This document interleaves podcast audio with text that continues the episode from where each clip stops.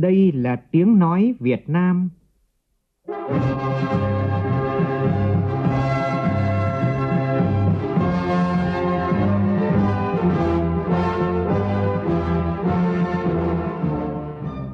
là tiếng nói Việt Nam,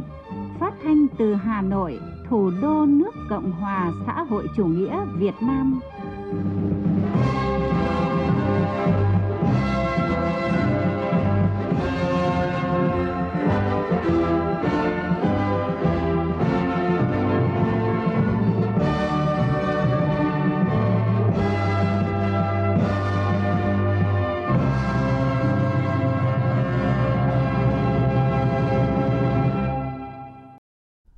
Biên tập viên Hùng Cường xin kính chào quý vị và các bạn. Mời quý vị và các bạn nghe chương trình Thời sự chiều của Đài Tiếng Nói Việt Nam. Chương trình có những nội dung chính sau đây.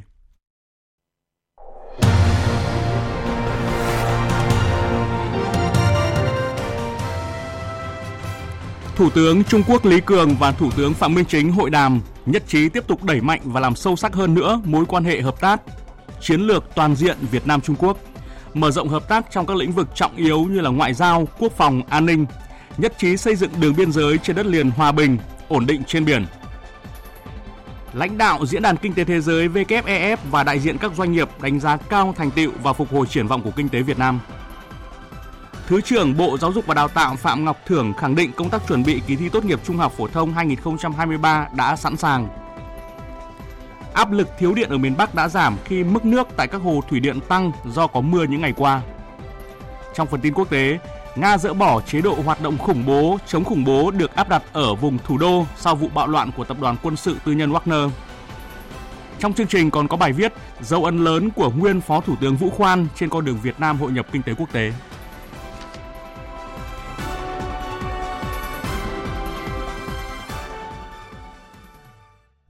Bây giờ là nội dung chi tiết. Thưa quý vị và các bạn, sáng nay lễ đón chính thức Thủ tướng Chính phủ Phạm Minh Chính và đoàn đại biểu cấp cao Việt Nam thăm chính thức Trung Quốc đã được tổ chức trọng thể tại Đại lễ đường Nhân dân ở thủ đô Bắc Kinh do Thủ tướng Quốc vụ viện nước Cộng hòa Nhân dân Trung Hoa Lý Cường chủ trì.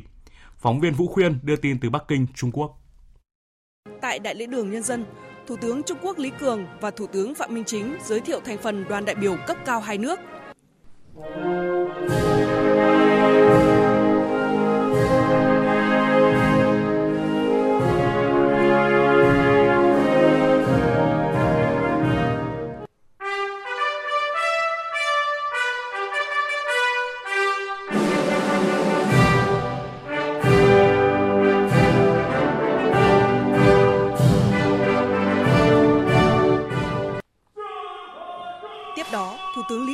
Mời Thủ tướng Chính phủ Phạm Minh Chính duyệt đội danh dự.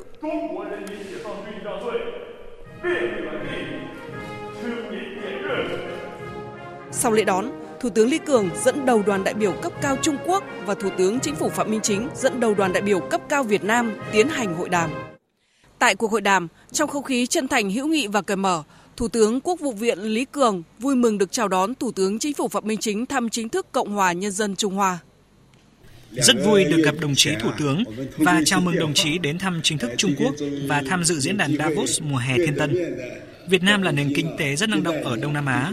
Việc Thủ tướng tham dự diễn đàn lần này tin rằng sẽ đóng vai trò tích cực trong việc tìm ra con đường phục hồi cho nền kinh tế toàn cầu. Năm nay kỷ niệm 15 năm thiết lập quan hệ đối tác hợp tác chiến lược toàn diện Trung Quốc Việt Nam. Dưới sự dẫn dắt của Tổng Bí thư Tập Cận Bình và Tổng Bí thư Nguyễn Phú Trọng, quan hệ hai đảng hai nước chúng ta đã duy trì đà phát triển tốt đẹp. Chúng ta cần chung tay tiến bước theo định hướng mà lãnh đạo cao nhất của hai bên đã vạch ra, từ xuất phát điểm mới, đưa quan hệ song phương lên một tầm cao mới. Cảm ơn đồng chí ờ, đã dành cho chúng tôi cái tình cảm ờ, rất là chân thành, lòng ấm ờ, khi chúng tôi bước vào đại lễ đường nhân dân. Xin chân thành cảm ơn đồng chí Thủ tướng Lý Cường đã mời tôi sang thăm chính thức Trung Quốc và dự hội nghị thường niên các nhà tiên phong lần thứ 14 của Diễn đàn Kinh tế Thế giới tại Thiên Tân. Và hôm nay thì chúng ta đã được gặp trực tiếp à, rất thân tình, rất là quý mến cái tình cảm của chúng ta. Sự thu xếp đặc biệt này không chỉ thể hiện tình cảm sâu đậm giữa hai đảng, hai nước mà còn cho chúng ta có thêm cơ hội làm sâu sắc hơn nữa quan hệ đối tác hợp tác chiến lược toàn diện Việt Trung nhất là trong bối cảnh quan hệ hai nước đang có nhiều bước tiến tích cực và tiếp tục cụ thể hóa chuyến thăm có ý nghĩa lịch sử của đồng chí Tổng Bí thư Nguyễn Phú Trọng đến Trung Quốc cuối năm 2022. Hai thủ tướng đã thông báo cho nhau về tình hình mỗi đảng mỗi nước, đi sâu trao đổi ý kiến về các vấn đề quan trọng trong quan hệ hai nước và đạt được nhận thức chung rộng rãi về việc cụ thể hóa các thành quả và nhận thức chung cấp cao trong chuyến thăm chính thức Trung Quốc của Tổng Bí thư Nguyễn Phú Trọng cuối năm 2022, làm sâu sắc hơn nữa quan hệ đối tác hợp tác chiến lược toàn diện Việt Nam Trung Quốc. Bày tỏ vui mừng trước đà phát triển thuận lợi của quan hệ hai nước sau chuyến thăm Trung Quốc mang tính lịch sử của đồng chí Tổng Bí thư Nguyễn Phú Trọng, Thủ tướng Phạm Minh Chính nhấn mạnh, Đảng, Nhà nước và nhân dân Việt Nam nhất quán coi trọng việc phát triển mối quan hệ tốt đẹp với Đảng, Chính phủ và nhân dân Trung Quốc anh em. Khẳng định đây là chủ trương nhất quán, là lựa chọn chiến lược và là ưu tiên hàng đầu trong đường lối đối ngoại độc lập tự chủ, đa phương hóa, đa dạng hóa của Việt Nam. Thủ tướng Lý Cường nhấn mạnh, Trung Quốc luôn coi Việt Nam là hướng ưu tiên trong tổng thể chính sách ngoại giao láng giềng, luôn ủng hộ Việt Nam thực hiện thành công sự nghiệp công nghiệp hóa, hiện đại hóa đất nước và nâng cao vai trò quốc tế. Hai bên nhất trí thúc đẩy triển khai thực hiện hiệu quả tuyên bố chung Việt Nam Trung Quốc về tiếp tục đẩy mạnh và làm sâu sắc hơn nữa quan hệ đối tác hợp tác chiến lược toàn diện Việt Nam Trung Quốc, duy trì trao đổi, tiếp xúc cấp cao và các cấp, đẩy mạnh giao lưu, hợp tác các kênh đảng giữa hai chính phủ, quốc hội, nhân đại, mặt trận tổ quốc, chính hiệp hai nước, phát huy vai trò của Ủy ban chỉ đạo hợp tác song phương trong việc điều phối tổng thể các lĩnh vực hợp tác, mở rộng hợp tác trong các lĩnh vực trọng yếu như ngoại giao, quốc phòng, an ninh, tăng cường hợp tác thực chất trên các lĩnh vực và giao lưu hữu nghị giữa các địa phương và các đoàn thể nhân dân, xây dựng đường biên giới trên đất liền hòa bình, ổn định hợp tác và phát triển, kiểm soát bất đồng, duy trì hòa bình, ổn định trên biển, tăng cường phối hợp trong các diễn đàn quốc tế, khu vực.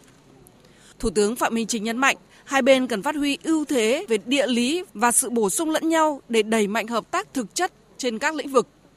Đề nghị Trung Quốc đẩy nhanh tiến độ mở cửa thị trường cho nông thủy sản của Việt Nam, tạo điều kiện sớm thành lập các văn phòng xúc tiến thương mại Việt Nam tại Thành Đô, Tứ Xuyên và Hải Khẩu, Hải Nam, phối hợp nâng cao hiệu suất thông quan, tránh xảy ra ùn tắc hàng hóa tại cửa khẩu, phối hợp xử lý dứt điểm các vướng mắc tại một số dự án hợp tác trên tinh thần lợi ích hài hòa, rủi ro chia sẻ, đẩy nhanh tiến độ triển khai các khoản viện trợ không hoàn lại của Trung Quốc dành cho Việt Nam.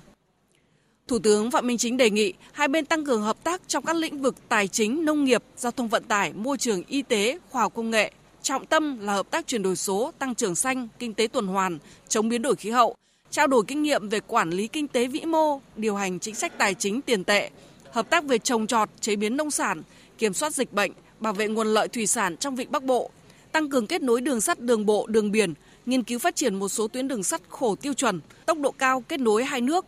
và sớm ký kết thỏa thuận tìm kiếm cứu nạn trên biển, khôi phục toàn diện các chuyến bay thương mại, tăng cường hợp tác quản lý nguồn nước lưu vực sông Mekong, Lan Thương, thực hiện tốt hiệp định hợp tác giáo dục, triển khai các suất học bổng dành cho Việt Nam, thực hiện tốt kế hoạch hợp tác văn hóa và du lịch, tổ chức các hoạt động giao lưu nhân dân chào mừng 15 năm thiết lập khuôn khổ quan hệ đối tác hợp tác chiến lược toàn diện giữa hai nước. Thủ tướng Lý Cường khẳng định sẵn sàng cùng Việt Nam đi sâu hợp tác thực chất, không ngừng làm phong phú nội hàm quan hệ đối tác hợp tác chiến lược toàn diện Việt Trung. Đánh giá cao sự phát triển kinh tế nhanh chóng và môi trường kinh doanh năng động của Việt Nam tại khu vực. Thủ tướng Lý Cường nhận định hợp tác kinh tế thương mại giữa hai nước có mức độ bổ trợ cao và còn tiềm năng rất lớn. Cho biết Trung Quốc sẽ mở cửa hơn nữa thị trường cho hàng hóa Việt Nam, nhất là nông sản, hoa quả chất lượng cao của Việt Nam. Phối hợp tạo điều kiện thuận lợi để kiểm dịch, thông quan hàng hóa, sẵn sàng phối hợp thúc đẩy giải quyết vướng mắc về thể chế, chính sách, để quan hệ thương mại hai nước tiếp tục tăng trưởng bền vững và đạt thành quả mới. Đề nghị hai bên tăng cường kết nối chiến lược, nhất là về hạ tầng cơ sở giao thông, thúc đẩy hợp tác về kinh tế thương mại đầu tư, nhất là trong lĩnh vực sản xuất, chế tạo, nông nghiệp, hợp tác duy trì chuỗi cung ứng, chuỗi sản xuất.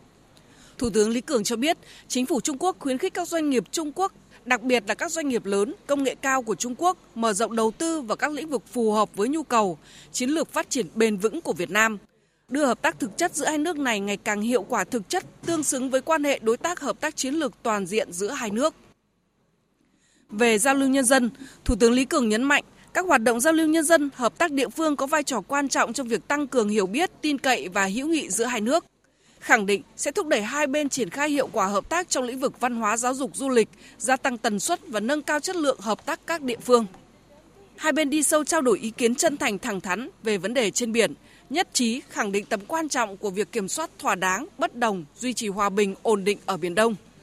Thủ tướng Phạm Minh Chính đề nghị hai bên thực hiện nghiêm nhận thức chung cấp cao và thỏa thuận về những nguyên tắc cơ bản chỉ đạo giải quyết vấn đề trên biển Việt Nam Trung Quốc,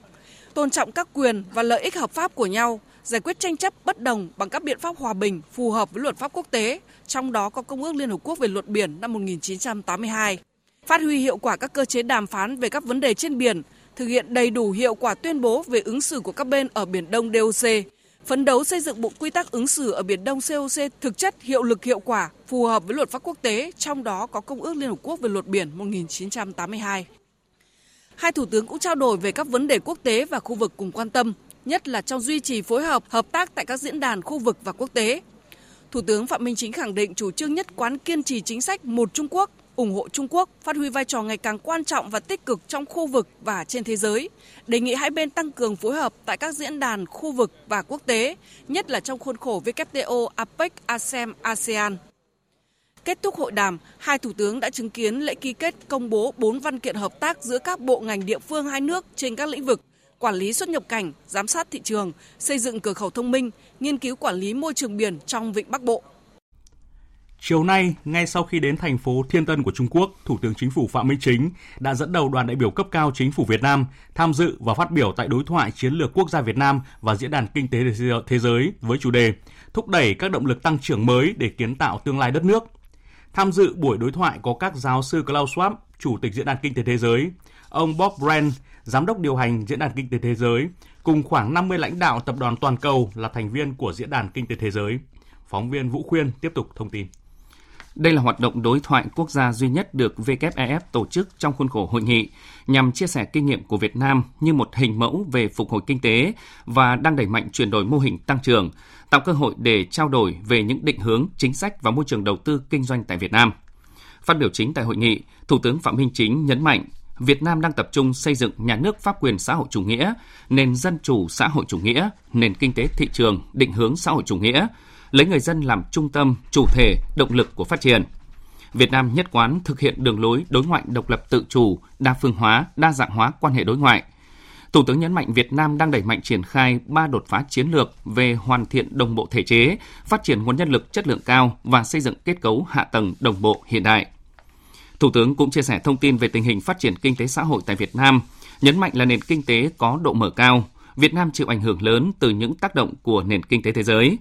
Dù trong bối cảnh hết sức khó khăn, Việt Nam đã ứng phó hiệu quả với những rủi ro, những thách thức từ bên ngoài, giữ vững ổn định kinh tế vĩ mô, kiểm soát lạm phát và đảm bảo các cân đối lớn, thúc đẩy tăng trưởng, củng cố vững chắc quốc phòng an ninh, môi trường hòa bình, ổn định cho phát triển. Việt Nam đang tiếp tục đổi mới mạnh mẽ mô hình tăng trưởng, cơ cấu lại nền kinh tế, thúc đẩy đổi mới sáng tạo và chuyển đổi số, đẩy mạnh chuyển đổi năng lượng, phát triển nền kinh tế xanh, kinh tế tuần hoàn.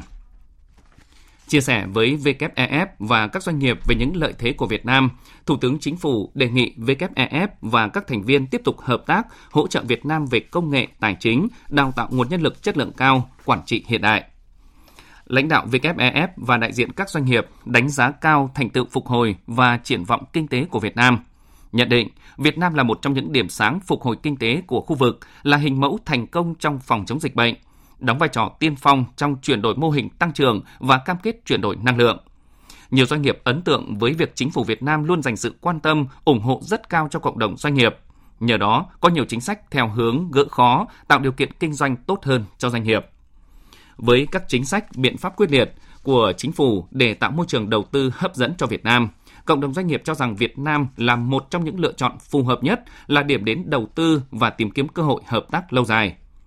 Phát biểu tại hội nghị, nhiều doanh nghiệp cũng bày tỏ quan tâm tìm hiểu về các chính sách của Việt Nam trong lĩnh vực phát triển hạ tầng giao thông, hoàn thiện hệ thống giao vận, logistics, tiến trình triển khai dự án quy hoạch điện 8, tình hình đẩy mạnh chuyển đổi số, vân vân. Cuộc đối thoại đã diễn ra trên tinh thần cởi mở, chân thành, thực chất và hiệu quả. Các doanh nghiệp thể hiện tình cảm đối với đất nước và con người Việt Nam, đánh giá cao sự tham gia của Việt Nam tại hội nghị các nhà tiên phong của WEF lần này – khẳng định sẽ đến Việt Nam để tiếp tục trao đổi với các bộ ngành địa phương nhằm hiện thực hóa các kế hoạch hợp tác với Việt Nam. Chiều cùng ngày, nhân dịp dự hội nghị WEF Thiên Tân, Thủ tướng Chính phủ Phạm Minh Chính đã tiếp ông Robert McQueen, Phó Chủ tịch Tập đoàn Nasdaq Hoa Kỳ. Thủ tướng cảm ơn sự quan tâm ủng hộ của Nasdaq đối với doanh nghiệp Việt Nam, mong Nasdaq trao đổi, chia sẻ với Việt Nam về chính sách tiền tệ các nước lớn, xu hướng thị trường tài chính toàn cầu, thông tin và chia sẻ kinh nghiệm giúp phát triển thị trường vốn trong nước, hỗ trợ doanh nghiệp Việt Nam niêm yết trên sàn chứng khoán Nasdaq. Phó Chủ tịch Nasdaq bày tỏ ấn tượng về thành quả phục hồi và tăng trưởng kinh tế của Việt Nam, đánh giá cao chính sách điều hành tài chính tiền tệ của chính phủ, tin tưởng vào sự phát triển năng động của các doanh nghiệp Việt Nam, cam kết hỗ trợ các doanh nghiệp Việt Nam vươn ra tầm toàn cầu. Phó Chủ tịch Nasdaq mong được đón Thủ tướng Chính phủ thăm sàn giao dịch chứng khoán Nasdaq trong thời gian sớm nhất. Thưa quý vị, trong khuôn khổ hội nghị Diễn đàn Kinh tế Thế giới WEF Thiên Tân, chiều nay Thủ tướng Chính phủ Phạm Minh Chính đã tiếp giáo sư Klaus Schwab, nhà sáng lập kiêm chủ tịch điều hành WEF và chứng kiến lễ ký kết biên bản ghi nhớ hợp tác Việt Nam WEF giai đoạn từ năm 2023-2026. Chia sẻ về tình hình triển vọng kinh tế của Việt Nam, Thủ tướng nhấn mạnh Việt Nam sẽ tiếp tục kiên định mục tiêu ổn định kinh tế vĩ mô và thúc đẩy tăng trưởng trên cơ sở đảm bảo cân bằng giữa lãi suất với tỷ giá, giữa tăng trưởng với lạm phát, giữa cung và cầu, giữa chính sách tiền tệ với chính sách tài khóa, giữa tình hình bên trong với thực tiễn bên ngoài. Thủ tướng đề nghị WEF tiếp tục đồng hành cùng Việt Nam, tiếp tục hỗ trợ kết nối với các doanh nghiệp thành viên WEF, giúp Việt Nam thu hút đầu tư chất lượng cao, đặc biệt là trong lĩnh vực công nghệ cao, chuyển đổi năng lượng, chuyển đổi số, hạ tầng chiến lược và tăng cường trao đổi. Thủ tướng cũng đề nghị WEF chia sẻ về các xu hướng phát triển của thế giới, tư vấn chính sách giúp Việt Nam nâng cao khả năng cạnh tranh, cải thiện môi trường đầu tư kinh doanh, thích ứng với các quy định, xu hướng mới. Giáo sư Klaus Schwab bày tỏ rất vui mừng được chào đón lãnh đạo chính phủ Việt Nam tham dự hội nghị WEF Thiên Tân năm nay và cho rằng sự tham dự và đóng góp của Việt Nam tại hội nghị sẽ mang đến câu chuyện phục hồi kinh tế lạc quan trong bối cảnh kinh tế toàn cầu đang gặp nhiều thách thức. Giáo sư đánh giá các diễn biến của kinh tế toàn cầu hiện nay không phải các vấn đề ngắn hạn mà phản ánh những chuyển đổi dài hạn, sâu sắc và mang tính hệ thống. Trong bối cảnh thế giới gặp nhiều khó khăn, Chủ tịch WEF bày tỏ ấn tượng về kết quả phục hồi kinh tế xã hội và duy trì ổn định vĩ mô của Việt Nam. Chủ tịch Klaus Schwab nhấn mạnh cam kết mạnh mẽ trong thúc đẩy hợp tác với Việt Nam, khẳng định sẽ phối hợp chặt chẽ với các cơ quan liên quan, đề xuất và triển khai các dự án hợp tác thực chất phù hợp với sự quan tâm của Việt Nam và thế mạnh của WEF như trung tâm liên kết cách mạng công nghiệp 4.0, đào tạo kỹ năng số cho người dân, thúc đẩy chuyển đổi xanh. Thủ tướng Chính phủ mời giáo sư Klaus Schwab sớm thăm và làm việc tại Việt Nam. Giáo sư Schwab đã vui vẻ nhận lời. Nhân dịp này, Thủ tướng Chính phủ Phạm Minh Chính và giáo sư Klaus Schwab đã chứng kiến ký kết MOU Hợp tác Việt Nam WEF trong giai đoạn 2023-2036. MOU là nền tảng quan trọng để thúc đẩy quan hệ hợp tác Việt Nam WEF trong giai đoạn mới, tập trung vào 6 lĩnh vực trọng tâm gồm đổi mới sáng tạo trong lĩnh vực lương thực thực phẩm, phát triển kỹ năng đổi mới sáng tạo và chuyển đổi xanh, cụm công nghiệp hướng tới phát thải dòng bằng không, thúc đẩy các hành động về nhựa, bao gồm chương trình hành động đối tác toàn cầu về nhựa, tài chính cho chuyển đổi năng lượng tái tạo, hợp tác chuyển đổi số và thúc đẩy thành lập trung tâm cách mạng công nghiệp lần thứ tư. Với việc ký kết MOU sẽ giúp Việt Nam tiếp cận các nguồn lực, kinh nghiệm cũng như là tham gia các chương trình toàn cầu của WEF, qua đó thiết lập hệ sinh thái đồng bộ để thúc đẩy các động lực tăng trưởng mới, thu hút đầu tư, nâng cao năng lực cạnh tranh quốc gia. Thời sự VOV, nhanh, tin cậy, hấp dẫn. Trở lại với các thông tin thời sự trong nước, ngày hôm nay Phó Thủ tướng Chính phủ Trần Lưu Quang và đoàn công tác của Chính phủ kiểm tra tình hình thực hiện quy định chống khai thác thủy hải sản bất hợp pháp IUU tại tỉnh Cà Mau và có buổi làm việc với cơ quan chức năng của tỉnh. Phóng viên Trần Hiếu thông tin. Tỉnh Cà Mau hiện có hơn 4.100 tàu cá với 1.515 tàu cá có chiều dài từ 15 mét trở lên được lắp đặt thiết bị giám sát hành trình, đạt tỷ lệ 100%. Sản lượng khai thác thủy sản trung bình hàng năm đạt khoảng 230.000 tấn.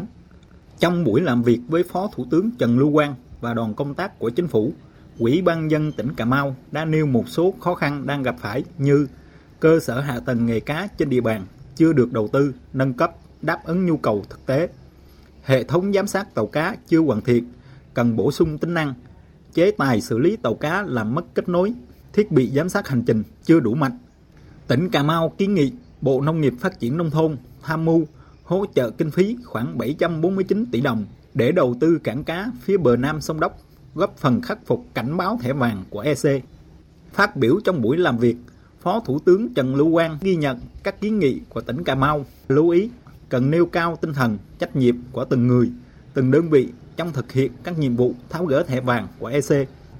Chuyến đi này mục đích là để nghe các đồng chí để về sửa một cái thì nó xong luôn. Dĩ nhiên là mình không cầu toàn có khi ờ, năm sau mình sửa nữa cũng được. nếu nó phát sinh điểm gì mới. Cái thứ hai là việc thực thi nhiệm vụ của các cơ quan chức năng hiện nay nó cũng có những cái khó, lượng nó mỏng, ờ, trang thiết bị thì cũng có hạn chế và thẩm quyền cũng được giới hạn. Nhưng nếu đề nghị tăng thêm lực lượng thì tôi nghĩ nó cũng khó nhưng cái chính là bây giờ chúng ta trách nhiệm hơn trong từng trách nhiệm của từng cơ quan đơn vị và chúng ta phối hợp tốt hơn trên một cái bộ khung những cái quy định Chiều nay, đoàn công tác của Phó Thủ tướng Chính phủ Trần Lưu Quang có buổi gặp gỡ thăm hỏi bà con ngư dân và kiểm tra tình hình chống khai thác thủy hải sản bất hợp pháp, không báo cáo và không theo quy định, viết tắt là IUU tại huyện Châu Thành, tỉnh Kiên Giang. Ngày hôm nay, Ủy ban nhân dân thành phố Hải Phòng tổ chức hội nghị trao giấy chứng nhận đăng ký đầu tư điều chỉnh tăng vốn cho dự án của LG Inotech giai đoạn từ năm 2023 đến năm 2025 với số tiền là 1 tỷ đô la Mỹ, nâng tổng số vốn đầu tư của dự án tại Hải Phòng lên hơn 2 tỷ đô la Mỹ. Phóng viên Thanh Nga thường trú khu vực Đông Bắc thông tin. Dự án nhà máy LG Inotech Hải Phòng được điều chỉnh tăng vốn thêm 1 tỷ đô la Mỹ thực hiện từ năm 2023 đến năm 2025, nâng tổng số vốn đầu tư của dự án tại Hải Phòng lên hơn 2 tỷ đô la Mỹ. Phát biểu tại lễ trao giấy chứng nhận điều chỉnh tăng vốn đầu tư tại Hải Phòng, ông Cho Jite, Phó Chủ tịch Tập đoàn LG Inotech cho biết, với việc đẩy mạnh cải cách thủ tục hành chính và môi trường đầu tư kinh doanh, Hải Phòng tiếp tục là điểm dừng chân lý tưởng cho doanh nghiệp. Sau thời gian ngày đêm vận hành, hiện chúng tôi đang phát triển ổn định hai tòa nhà sản xuất V1 và V2. Để chuẩn bị cho tương lai phía trước, công ty chúng tôi quyết định xây dựng thêm tòa nhà sản xuất thứ ba. Chúng tôi cảm ơn thành phố Hải Phòng luôn tạo điều kiện cho tập đoàn LG nói chung và LG Inotech nói riêng. Buổi lễ hôm nay đã có phần minh chứng rõ nét hơn nữa giữa thành phố Hải Phòng và tập đoàn LG, trong đó có LG Inotech chúng tôi. Dự án của LG Inotech tăng vốn đã nâng tổng vốn FDI vào thành phố Hải Phòng trong 6 tháng đầu năm đạt sấp xỉ 1,9 tỷ đô la Mỹ, chiếm 95% kế hoạch năm. Ông Lê Tiến Châu, Bí thư Thành ủy Hải Phòng cho biết, trong tổng số 43 quốc gia và vùng lãnh thổ đăng ký đầu tư FDI tại Hải Phòng, Hàn Quốc là quốc gia đứng đầu về cả số dự án và số vốn đầu tư. Với 173 dự án và tổng số vốn đăng ký là 9,65 tỷ đô la Mỹ, chiếm gần 30% tổng số dự án đầu tư vào thành phố. Trong đó, các dự án thuộc tổ hợp LG là tiêu biểu nhất với tổng vốn đầu tư đạt 7,24 tỷ đô la Mỹ. Thưa quý vị, kỳ thi tốt nghiệp trung học phổ thông năm 2023 bắt đầu diễn ra từ ngày mai cho đến ngày 29 tháng 6 với hơn 1 triệu thí sinh cả nước tham dự. Phóng viên Đài Tiếng Nói Việt Nam phỏng vấn Thứ trưởng Bộ Giáo dục và Đào tạo Phạm Ngọc Thưởng về công tác chuẩn bị kỳ thi quan trọng này. Thưa Thứ trưởng Phạm Ngọc Thưởng, ờ, Thứ trưởng đánh giá như thế nào về công tác chuẩn bị cho kỳ thi tới thời điểm này? Qua các đoàn kiểm tra của Bộ, thực tế tại à, các địa phương và báo cáo tình hình của các địa phương có thể nói là trong công tác chuẩn bị cho kỳ thi tốt nghiệp trung học phổ thông năm 2023 thì các tỉnh đã chuẩn bị với tinh thần hết sức là chủ động, à, chu đáo, khẩn trương và toàn diện để hướng tới một à, kỳ thi à, nghiêm túc, an toàn và khách quan đúng quy chế từ các văn bản à, chỉ đạo cho đến thành lập bộ máy chủ động thanh tra kiểm tra chuẩn bị cơ sở vật chất trang thiết bị và con người với cái tinh thần chuẩn bị sẵn sàng cao nhất cho kỳ thi năm nay. Vậy thứ trưởng nhận định như thế nào về những cái thuận lợi cũng như là khó khăn của kỳ thi tốt nghiệp trung học phổ thông năm nay? Kỳ thi năm nay vẫn cơ bản giữ ổn định như năm 2022. Đây là một kỳ thi quy mô rất lớn diễn ra trên phạm vi quy mô toàn quốc với hơn một triệu thí sinh dự thi, khoảng gần 250.000 cán bộ, nhân viên tham gia tổ chức kỳ thi. Cho nên có thể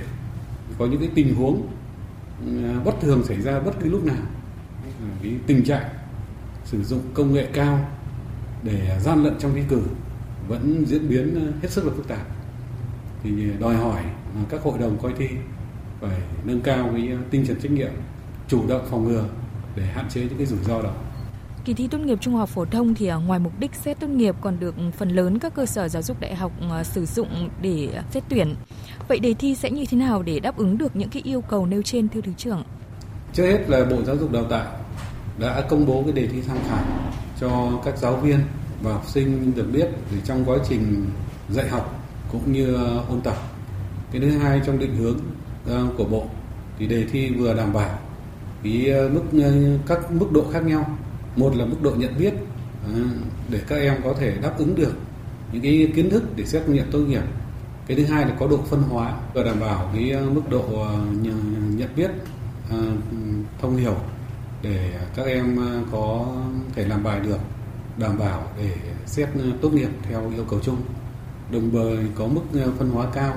để làm một trong những cái căn cứ để phân loại học sinh để này xét tuyển vào các trường cao đẳng đại học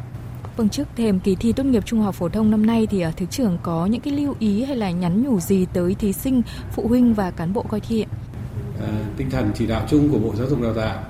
của Ủy ban Nhân dân các tỉnh, thành phố với các hội đồng thi là tạo mọi điều kiện thuận lợi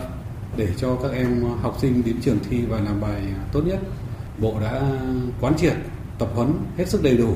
Trước hết là tập trung ờ, thực hiện đúng những cái quy chế. Cái thứ hai là thực hiện nghiêm ờ, tinh thần bộ đã chỉ đạo đó là bốn đúng và ba không à, đó là đúng uh, quy chế và hướng dẫn thi đúng đủ quy trình à, cái thứ ba là đúng chức năng à, nhiệm vụ. Thứ tư là đúng kịp thời xử lý các tình huống à, bất thường khi xảy ra. Cái à, ba không là tuyệt đối không được lơ là chủ quan. Cái thứ hai là không tự ý xử lý những cái tình huống bất thường. Khi đã tình huống bất thường thì phải có kịp thời báo cáo xin kiến có quy trình xử lý để nó tránh những cái tác động xấu. Cái thứ ba là mặc dù là kỳ thi có quy mô lớn hết sức là nghiêm túc nhưng mà không uh, căng thẳng uh, áp lực quá mức trong tổ chức triển khai công việc. Vâng, xin trân trọng cảm ơn Thứ trưởng Bộ Giáo dục và Đào tạo Phạm Ngọc Thưởng. Quý vị và các bạn vừa nghe phóng viên Đài Tiếng nói Việt Nam phỏng vấn Thứ trưởng Bộ Giáo dục và Đào tạo Phạm Ngọc Thường về công tác chuẩn bị kỳ thi tốt nghiệp Trung học phổ thông 2023 bắt đầu diễn ra từ ngày mai cho đến ngày 29 tháng 6 với hơn 1 triệu thí sinh cả nước tham dự. Và cũng theo thông tin từ các địa phương thì công tác chuẩn bị cho kỳ thi tại các địa phương cũng đã sẵn sàng. Thưa quý vị, những ngày gần đây thời tiết ở miền Bắc liên tục có mưa vừa, có nơi mưa to đã giúp cho lưu lượng nước về các hồ thủy điện tăng lên. Cùng với đó, thời tiết mát mẻ, cũng kéo theo nhu cầu sử dụng điện giảm mạnh so với những ngày nắng nóng gay gắt thời điểm ở cuối tháng 5 và đầu tháng 6. Theo số liệu của Trung tâm Điều độ Hệ thống Quốc gia, ngày hôm qua công suất đỉnh hệ thống ở mức 31.000 MW, phụ tải toàn hệ thống đạt 676 triệu kWh. Mặc dù lượng nước về các hồ đã tăng lên, song tình hình thời tiết vẫn diễn biến bất thường, dự báo sẽ còn nhiều đợt nắng nóng trong tháng 7 tới. Bộ Công Thương tiếp tục kêu gọi các doanh nghiệp, người dân sử dụng điện tiết kiệm hiệu quả, thực hiện chỉ thị của Thủ tướng Chính phủ về tiết kiệm điện. Đợt mưa lớn trên diện rộng kéo dài liên tục từ ngày 23 tháng 6 khiến nhiều nơi, nhiều khu vực ở miền núi phía Bắc bị ngập úng sạt lở. Tại Lạng Sơn, tính đến sáng nay, mực nước trên sông Trung tại trạm thủy văn Hữu Lũng là 19,52 m, vượt báo động 3 là 0,52 m. Hiện các địa phương trong tỉnh Lạng Sơn đang tập trung nhân lực, trang thiết bị để ứng phó với các tình huống xấu có thể xảy ra. Tin của phóng viên Duy Thái, thường trú khu vực Đông Bắc. Nhiều tuyến đường tại các xã ở huyện Hữu Lũng như Minh Tiến, Nhật Tiến, Yên Thịnh, nước dâng cao gây ngập lụt cục bộ, cản trở giao thông đi lại. Người dân phải di chuyển bằng các bè mảng tự chế, tiềm ẩn nhiều nguy cơ tai nạn xảy ra. Ông Hoàng Minh Tiến, Chủ tịch Ủy ban nhân dân xã Hữu Liên, huyện Hữu Lũng cho biết. Hiện tại thì cử cán bộ ở đấy một là cắm biển cảnh báo, trang dây ở cái khu vực đấy rồi. Có lực lượng công an là nắm tình hình ở đấy thường xuyên. Trước mắt thì ban chỉ đạo phòng chống lụt bão của xã thì đã phân công những các đồng chí là phụ trách các thôn ấy. Một là bây giờ thì trong ngày trong ngày mai thì cũng có các cháu đi, đi thi tốt nghiệp trung học phổ thông sẽ đã có phương pháp là đưa các cháu đi từ hôm nay. Còn cũng đang khuyến cáo người dân ở những nhà mà có cái nguy cơ cao bị sạt lở thì sẽ một là chuẩn bị các phương án đồ đạc tài sản liên quan cũng trực tiếp là ban chỉ đạo cũng đến tận các cái hộ dân có nguy cơ sạt lở rồi. Theo Ban Chỉ huy Phòng chống thiên tai và tìm kiếm cứu nạn tỉnh Lạng Sơn, tính đến sáng 26 tháng 6, đợt mưa lớn kéo dài đã khiến một người mất tích do đi qua ngầm bị trượt chân ngã và bị nước cuốn trôi. Hiện nay, lực lượng chức năng vẫn đang bố trí các lực lượng tìm kiếm. Tại Sơn La, mưa lớn diện rộng đã làm một người tử vong và sạt lở tắc đường trên quốc lộ 279D từ thành phố Sơn La đi huyện Mường La. Ông Cao Viết Thịnh, Phó Giám đốc Sở Nông nghiệp và Phát triển Nông thôn tỉnh Sơn La, tránh văn phòng Ban Chỉ huy Phòng chống thiên tai và tìm kiếm cứu nạn của tỉnh cho biết. Chúng tôi đã yêu cầu các huyện là thông tin trên cả Zalo rồi là các cái cuộc phát thanh của xã bản hướng dẫn người dân khi mà xảy ra mưa gió thì nên về nhà, không ở nương, không trú ở cây cột điện rất rõ ràng nhưng cũng rất tiếc là vừa rồi thì xảy ra chết một người dân do xét đánh thuận châu trong thời gian tới chúng tôi tiếp tục yêu cầu đài phát thanh các huyện thành phố là thường xuyên hàng ngày phải phát thanh trên hệ thống loa truyền thanh của các xã bản hàng ngày theo giờ để bà con nhân dân nắm được và chủ động phòng ngừa còn tại Cao Bằng, mưa lớn kéo dài trong nhiều ngày qua khiến một lượng đất đá sạt trượt khiến quốc lộ 34 đoạn qua huyện Bảo Lâm bị gián đoạn vào chiều nay. Đây là tuyến đường huyết mạch nối huyện Bảo Lâm với tỉnh Cao Bằng nên đã ảnh hưởng không nhỏ đến việc đi lại của người dân.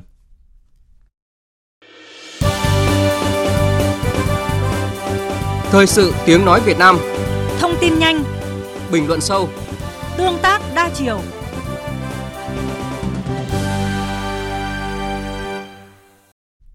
Chuyển sang phần tin quốc tế, thị trưởng thủ đô Moscow của Nga Sergei Sobyanin ngày hôm nay tuyên bố dỡ bỏ chế độ hoạt động chống khủng bố được áp đặt ở vùng thủ đô sau vụ bạo loạn của tập đoàn quân sự tư nhân Wagner.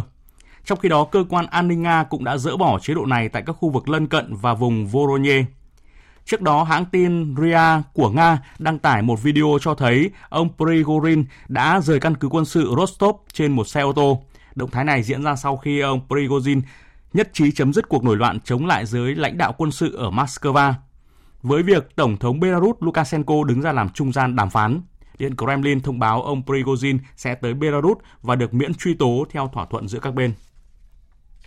Đảng Dân Chủ mới của cựu Thủ tướng Hy Lạp Akos Mitsotakis vừa giành chiến thắng áp đảo tại vòng 2 cuộc bầu cử quốc hội. Kết quả này đồng nghĩa với việc ông Mitsotakis sẽ đảm nhiệm cương vị Thủ tướng Hy Lạp thêm một nhiệm kỳ trong 4 năm tới.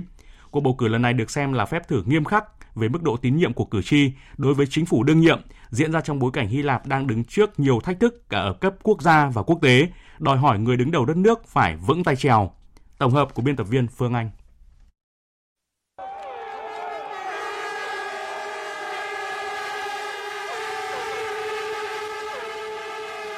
Ông Mitsotakis hiện chuẩn bị trở lại văn phòng thủ tướng với vị thế mạnh mẽ hơn sau chiến thắng vang dội của Đảng Dân Chủ mới cầm quyền trong cuộc bầu cử ngày 25 tháng 6, vốn bị phủ bóng bởi các vấn đề về ổn định tài chính và chi phí sinh hoạt. Trong bài phát biểu mừng chiến thắng của mình, nhà lãnh đạo này hứa hẹn sẽ sớm tiến hành những cải cách lớn. Có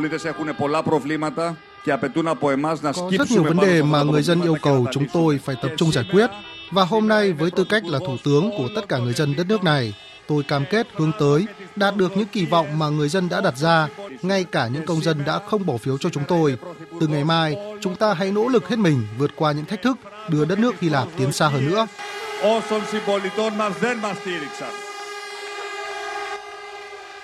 Xuất thân từ một trong những gia đình chính trị có ảnh hưởng nhất tại Hy Lạp, nhà lãnh đạo 55 tuổi Mitsotakis đã đưa đất nước này thoát khỏi đại dịch COVID-19 và có 2 năm liên tiếp tăng trưởng kinh tế mạnh mẽ khi còn giữ cương vị thủ tướng từ năm 2019.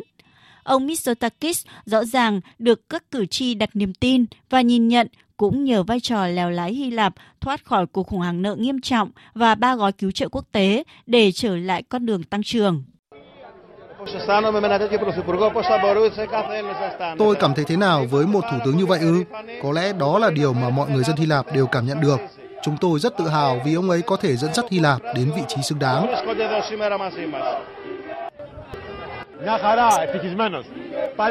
Tôi cảm thấy rất vui. Đảng Dân Chủ mới tái đắc cử là điều thật tốt, chỉ có thể là đảng cầm quyền mà thôi.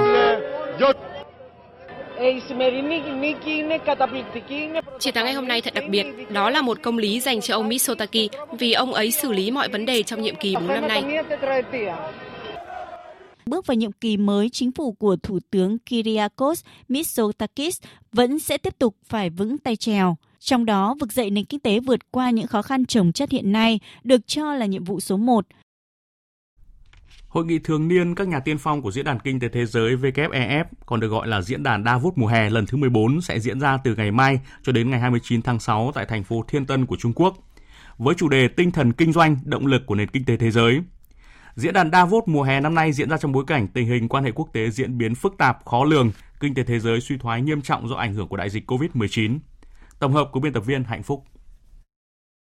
Phát biểu tại buổi họp báo trước lễ khai mạc diễn đàn Davos mùa hè năm nay, ông Cao Kiện, quan chức của Ủy ban Cải cách và Phát triển Quốc gia Trung Quốc cho biết, Mục tiêu cốt lõi của việc tổ chức diễn đàn là kích thích sự đổi mới và tinh thần kinh doanh ở châu Á và trên toàn thế giới, đồng thời tìm tòi cách tiếp cận để phục hồi kinh tế và phát triển bền vững, lành mạnh, giúp mọi người hiểu rõ hơn về triển vọng kinh tế của Trung Quốc cũng như thế giới. Diễn đàn năm nay dự kiến sẽ tập trung thảo luận 6 nội dung chính bao gồm phục hồi tăng trưởng, Trung Quốc trong bối cảnh phát triển kinh tế toàn cầu, quá trình chuyển đổi năng lượng và vật liệu, người tiêu dùng sau đại dịch, bảo vệ thiên nhiên và khí hậu, triển khai đổi mới. Sẽ có khoảng hơn 1.500 đại biểu là các nhà lãnh đạo, đại diện các giới chính trị, kinh tế, học thuật, các tổ chức xã hội và tổ chức quốc tế tham dự với hơn 150 hội nghị trong khuôn khổ diễn đàn lần này.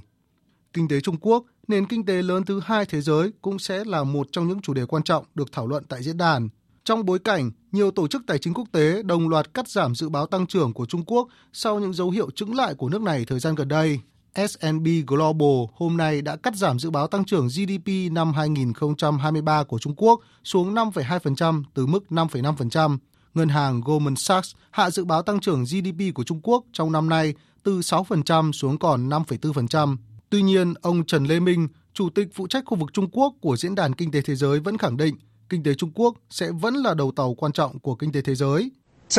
Trung Quốc đã trở thành thị trường lớn nhất trong nhiều lĩnh vực như chế tạo ô tô, đồ điện gia dụng, kể cả lĩnh vực hàng không. Do đó, mặc dù trong bối cảnh có nhiều biến động như hiện nay, Trung Quốc vẫn là thị trường đem lại cơ hội cho rất nhiều doanh nghiệp.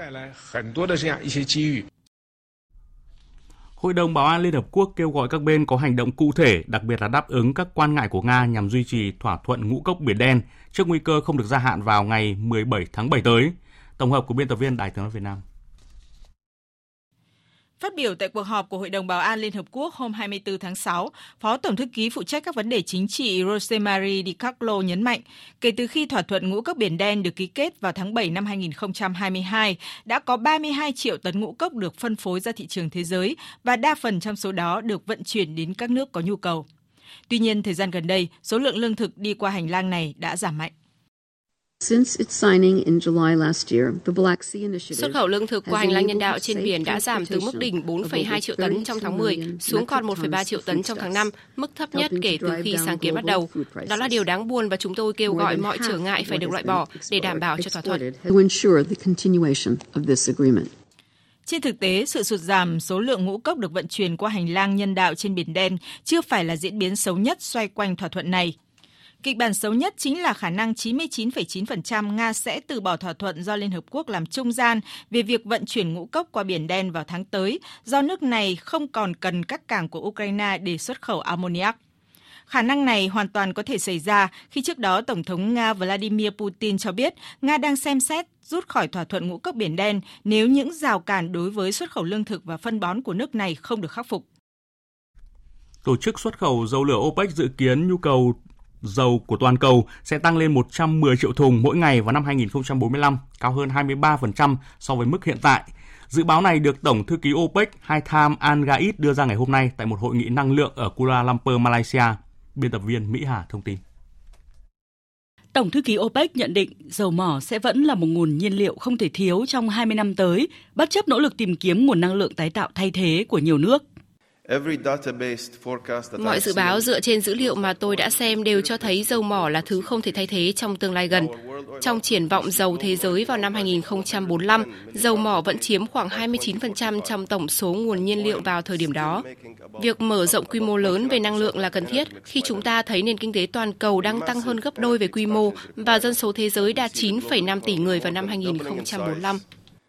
Theo đánh giá thống kê về năng lượng thế giới ra mắt vào hôm nay, nhu cầu năng lượng toàn cầu đã tăng 1% trong năm ngoái. Mức tăng trưởng năng lượng tái tạo kỷ lục trong vài năm trở lại đây đã không làm thay đổi sự thống trị của nhiên liệu hóa thạch, vốn chiếm 82% nguồn cung nhiên liệu. Hôm nay, chính phủ Hàn Quốc đã công bố kế hoạch nhằm hạn chế việc người dân chi tiêu ngày một tăng cho các lớp học thêm ở các cơ sở giáo dục do tư nhân quản lý điều hành, vốn được cho là một trong những nguyên nhân khiến tỷ lệ sinh giảm ở quốc gia này.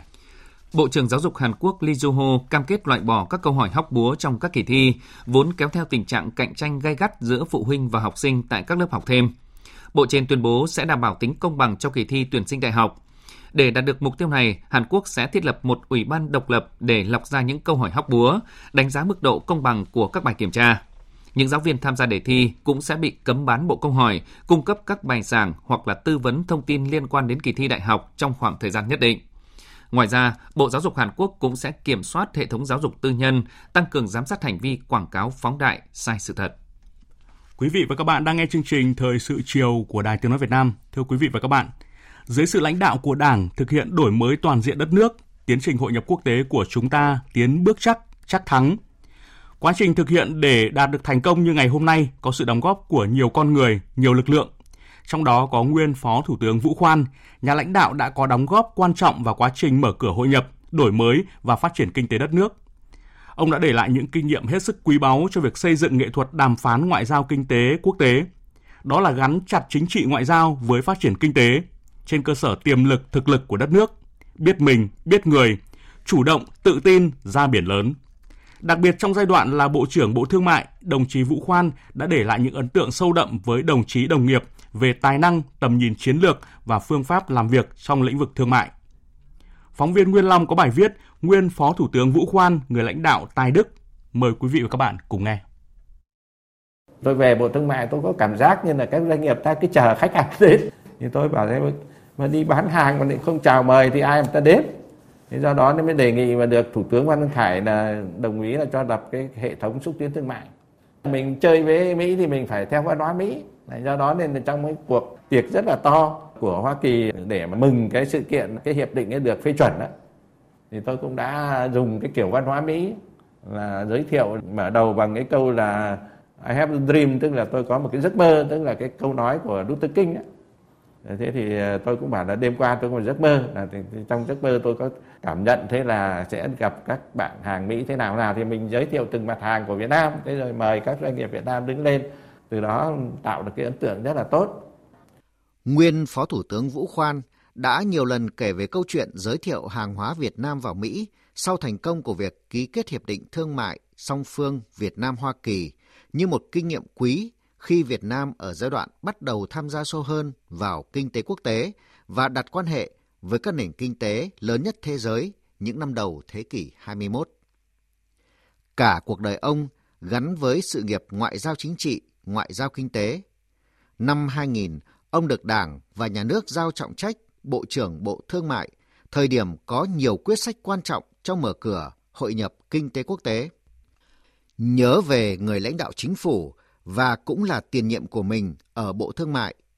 Nguyên Bộ trưởng Bộ Thương mại Trương Đình Tuyển đã nhận xét về nguyên Phó Thủ tướng Vũ Khoan bằng hai từ trung thực và quyết liệt.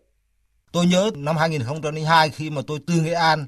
về Bộ Thương mại ừ, thì tôi thấy tiến trình đàm phán gia nhập đấy rồi chúng ta là rất trì trệ và tôi có viết cho Thủ tướng Văn Khải một cái thư.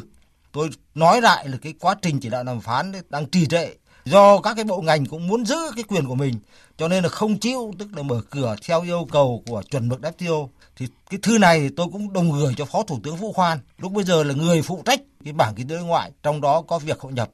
Thì tối hôm ấy, tức là thủ tướng Văn Khải trao đổi lại với đồng chí Vũ Khoan, nói rõ cái thư của tôi và yêu cầu đồng chí Khoan là chỉ đạo quyết liệt hơn. Hôm sau anh gặp tôi, anh bảo đêm hôm qua ông Sáu Khải có gặp mình. Thế bây giờ tức là gì, yêu cầu anh Thảo như vậy, thì tuyển như vậy là bây giờ là bộ trưởng để chuyện chỉ đạo quyết liệt đi và nếu có những vấn đề vướng mắc thì như vậy là nói lại với mình để mình tập trung xử lý. Thì đấy là cái thái độ rất là quyết liệt trong cái việc tức là thúc đẩy cái tiến trình hội nhập quốc tế của chúng ta. Từng được trực tiếp làm việc với nguyên phó thủ tướng Vũ Khoan,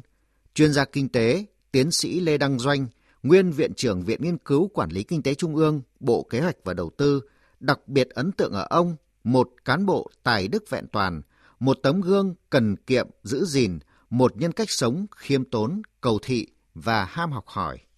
Đồng chí Vũ Khoan, đồng chí là phiên dịch cho Chủ tịch Hồ Chí Minh, cho Tổng Bí thư Lê Duẩn đàm phán với lại Tổng Bí thư Leonid Brezhnev ở Liên Xô, rồi thì là phiên dịch cho Thủ tướng Phạm Văn Đồng và đồng chí làm cái việc đó rất là xuất sắc và các đối tác đều rất là khâm phục và thuyết phục cái tài ngoại giao không những là truyền ngữ mà là cái cách thể hiện của đồng chí rất là chuyên nghiệp.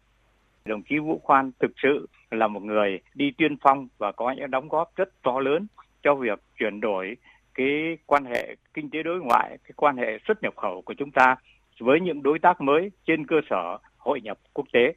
Đồng chí Vũ Khoan cũng đã nêu một cái tấm gương hết sức là cần kiệm và giữ gìn. Đồng chí là cán bộ cao cấp nhưng mà đồng chí không có là yêu cầu là có nhà cửa rồi tiêu chuẩn này khác. Tôi nghĩ rằng là đấy là tấm gương sáng mà nói theo.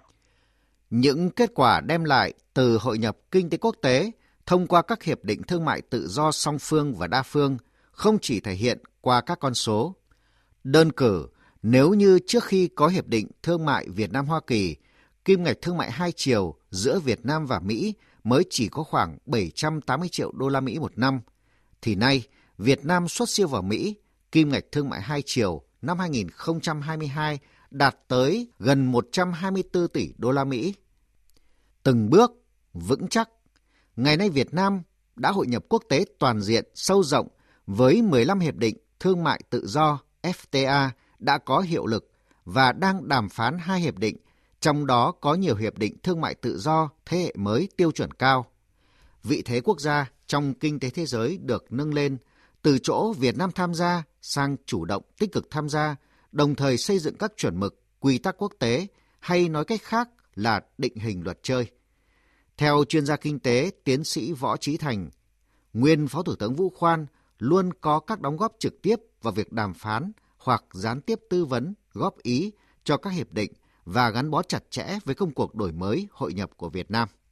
Bác gắn với cái công cuộc cải cách đổi mới Việt Nam, hội nhập ngay từ những năm tháng đầu tiên.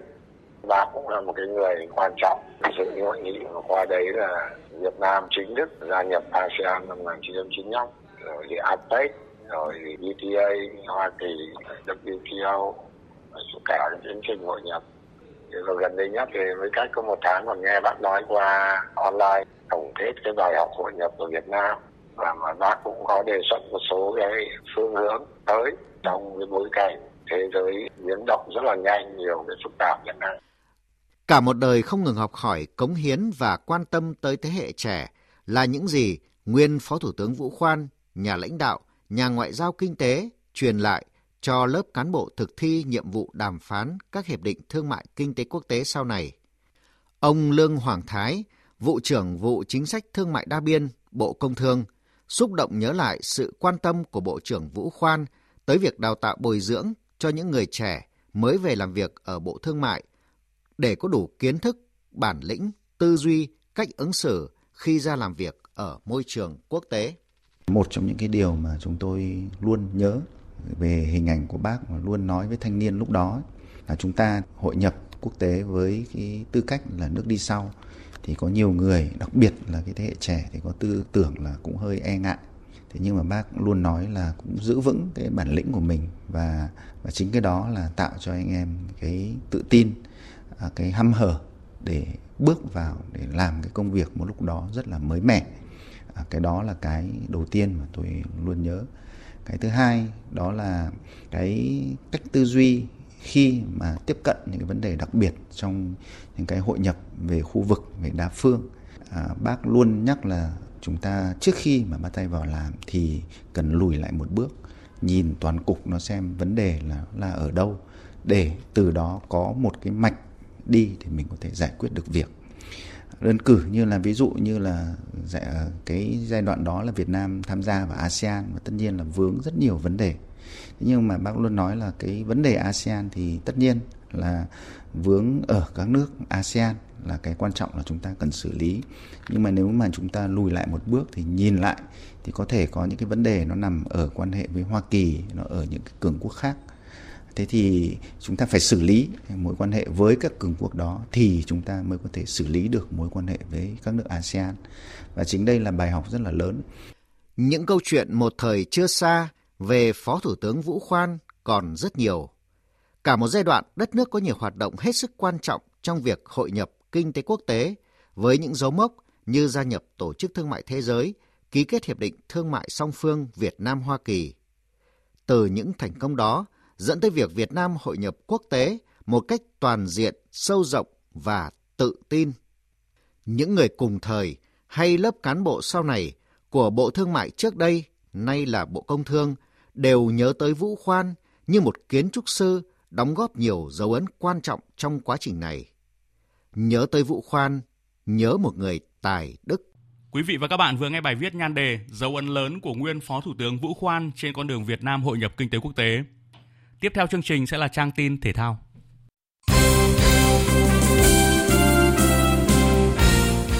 Thưa quý vị và các bạn, chiều và tối qua 25 tháng 6 diễn ra 4 trận đấu còn lại của vòng 12 V-League 2023.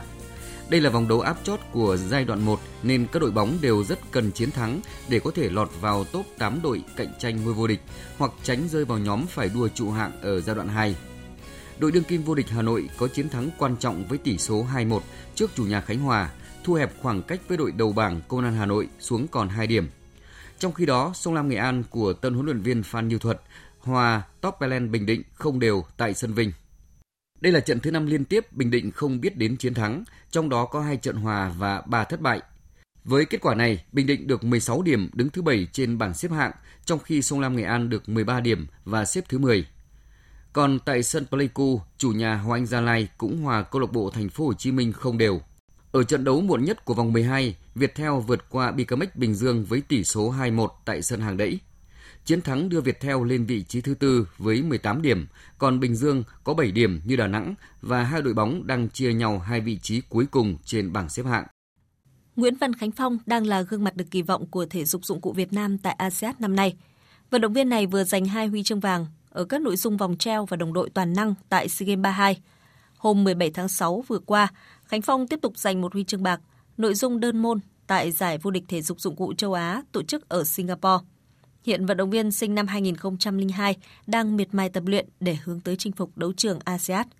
Tuyển thủ năm nay 21 tuổi chia sẻ.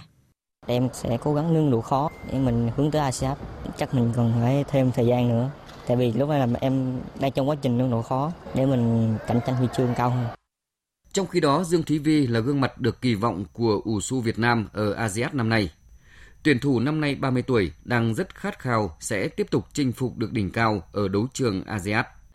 Tối qua, tay vợt người Tây Ban Nha Carlos Alcaraz đã đánh bại đối thủ người Australia Alex de Minaur 2-0 trong trận chung kết giải quần vợt ATP 500 Queen's Club Championship 2023 tổ chức tại thủ đô London, Vương quốc Anh. Carlos Alcaraz đã vượt qua Alex de Minaur sau hai set đấu với cùng điểm số 6-4. Đây là danh hiệu ATP sân cỏ đầu tiên trong sự nghiệp của Carlos Alcaraz, đồng thời giúp anh trở lại ngôi số 1 thế giới. Tay vợt sinh năm 2003 bày tỏ sau khi giành danh hiệu vô địch. Tôi rất vui với những gì tôi đã làm được ở giải đấu này trong suốt một tuần qua. Tôi đã được chạm tay vào danh hiệu vô địch. Tôi luôn theo dõi giải đấu này kể từ khi tôi bắt đầu chơi quần vợt. Nay tôi được chơi ở đây và giành được danh hiệu của giải đấu. Điều đó thật là tuyệt vời. Dự báo thời tiết Phía Tây Bắc Bộ nhiều mây, có mưa rào rải rác và có nơi có rông. Nhiệt độ từ 23 đến 34 độ, có nơi trên 34 độ. Phía Đông Bắc Bộ nhiều mây, có mưa rào và rải rác có rông. Cục bộ có mưa to đến rất to. Nhiệt độ từ 23 đến 32 độ. Riêng vùng núi từ 32 đến 34 độ. Khu vực từ Thanh Hóa đến Thừa Thiên Huế, phía Bắc, Thanh Hóa, Nghệ An, nhiều mây, có mưa rào và rải rác có rông, cục bộ có mưa to đến rất to. Phía Nam có mây, chiều tối có mưa rào và rông rải rác, cục bộ có mưa vừa, mưa to. Đêm có mưa rào và rông vài nơi, ngày nắng, có nơi nắng nóng. Nhiệt độ từ 24 đến 33 độ, phía Nam có nơi đến 35 độ. Khu vực từ Đà Nẵng đến Bình Thuận, chiều tối và tối có mưa rào và rông rải rác, cục bộ có mưa vừa, mưa to. Đêm có mưa rào và rông vài nơi, ngày nắng. Phía Bắc có nơi nắng nóng, gió Tây Nam cấp 2, cấp 3. Trong mưa rông có khả năng xảy ra lốc, xét và gió giật mạnh nhiệt độ từ 24 đến 35 độ, phía Bắc có nơi trên 35 độ. Tây Nguyên, đêm có mưa rào và rông vài nơi, ngày nắng gián đoạn, chiều tối và tối có mưa rào và rông rải rác, cục bộ có mưa vừa mưa to. Nhiệt độ từ 20 đến 33 độ, có nơi trên 33 độ. Nam Bộ, đêm có mưa rào và rông vài nơi, ngày nắng gián đoạn, chiều tối và tối có mưa rào và rông rải rác, cục bộ có mưa vừa mưa to. Nhiệt độ từ 24 đến 35 độ. Khu vực Hà Nội nhiều mây, đêm và sáng có lúc có mưa rào và rông, ngày nắng gián đoạn, nhiệt độ từ 25 đến 32 độ. Dự báo thời tiết biển, Vịnh Bắc Bộ có mưa rào và rải rác có rông. Trong mưa rông có khả năng xảy ra lốc xoáy và gió giật mạnh cấp 6, cấp 7. Tầm nhìn xa từ 4 đến 10 km, gió Nam đến Đông Nam cấp 3, cấp 4. Vùng biển từ Quảng Trị đến Quảng Ngãi và khu vực Bắc Biển Đông có mưa rào và rông vài nơi, tầm nhìn xa trên 10 km, gió Đông Nam cấp 3, cấp 4. Vùng biển từ Bình Định đến Ninh Thuận có mưa rào và rông vài nơi, tầm nhìn xa trên 10 km, phía Bắc gió Đông Nam cấp 3, cấp 4, phía Nam gió Tây Nam cấp 4. Vùng biển từ Bình Thuận đến Cà Mau, khu vực Nam Biển Đông và khu vực quần đảo Trường Sa thuộc tỉnh Khánh Hòa có mưa rào và rông vài nơi, tầm nhìn xa trên 10 km, gió Tây Nam cấp 4, cấp 5. Vùng biển từ Cà Mau đến Kiên Giang và Vịnh Thái Lan có mưa rào rải rác và có nơi có rông, tầm nhìn xa trên 10 km, giảm xuống 4 đến 10 km trong mưa, gió Tây đến Tây Bắc cấp 3, cấp 4. Khu vực giữa Biển Đông và khu vực quần đảo Hoàng Sa thuộc thành phố Đà Nẵng có mưa rào rải rác và có nơi có rông, tầm nhìn xa trên 10 km, giảm xuống 4 đến 10 km trong mưa, gió nhẹ. Những thông tin thời tiết vừa rồi đã kết thúc chương trình thời sự chiều nay của Đài Tiếng nói Việt Nam. Chương trình do các biên tập viên Hùng Cường, Lan Anh, Thu Hòa biên soạn và thực hiện với sự tham gia của phát thanh viên Mạnh Cường, kỹ thuật viên Hà Hùng, chịu trách nhiệm nội dung Hoàng Trung Dũng.